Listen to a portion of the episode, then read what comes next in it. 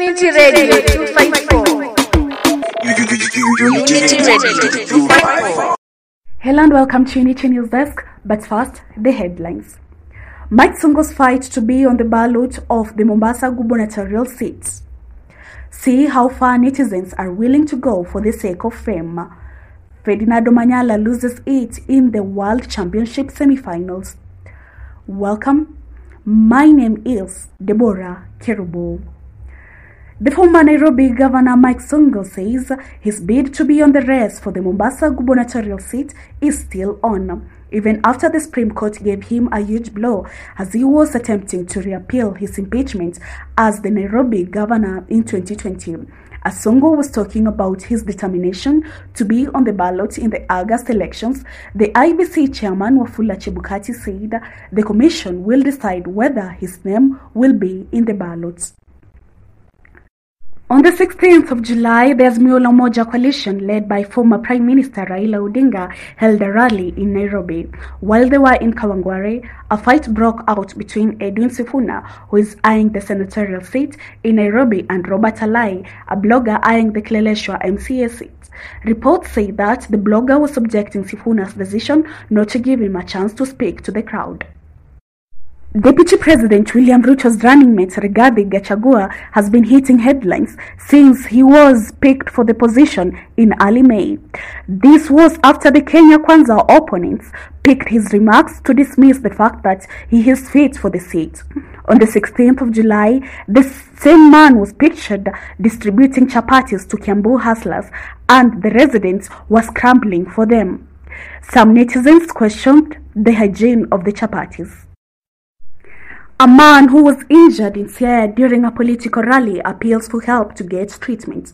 The man by the name Frederick Omondi was one of the attendants at a rally that was held by Siaya County gubernatorial aspirant Nicholas Gumbo.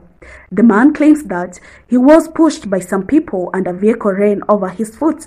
This was after a commotion erupted. The commotion was due to an increase in the number of people who were to receive some money against Gumbo's team's expectation. The team only compensated the man with 400 shillings, which was of no help to the man.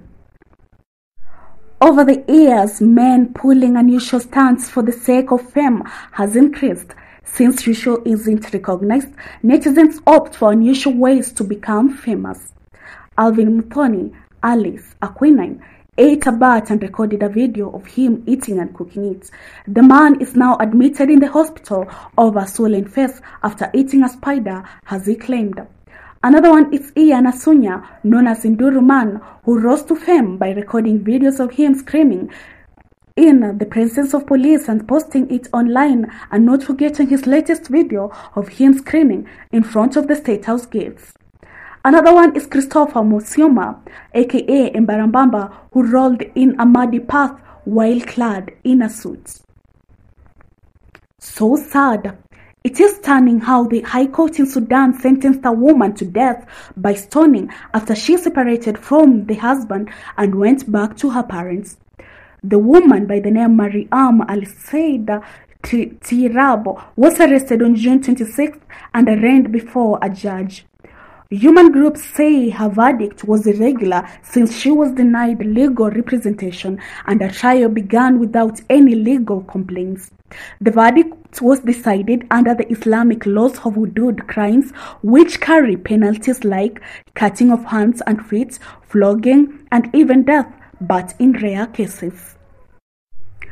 Ferdinand Omanyala, who is currently an African record holder, lost it in the World Championship in Oregon 2022 100 meters. This means he was not able to make it to the finals. He finished fifth in the semi-finals that took place on Sunday morning in Oregon, USA. Omanyala arrived in Oregon less than three hours to his race over a delayed visa. And on the other news is that Kenya is doing well in the Oregon USA Olympic Championship with most athletes qualifying to the finals and semi-finals, with some already winning medals for Kenya. For example, Helen Obiri winning a silver medal and Chelimo winning a bronze medal. Thank you for listening.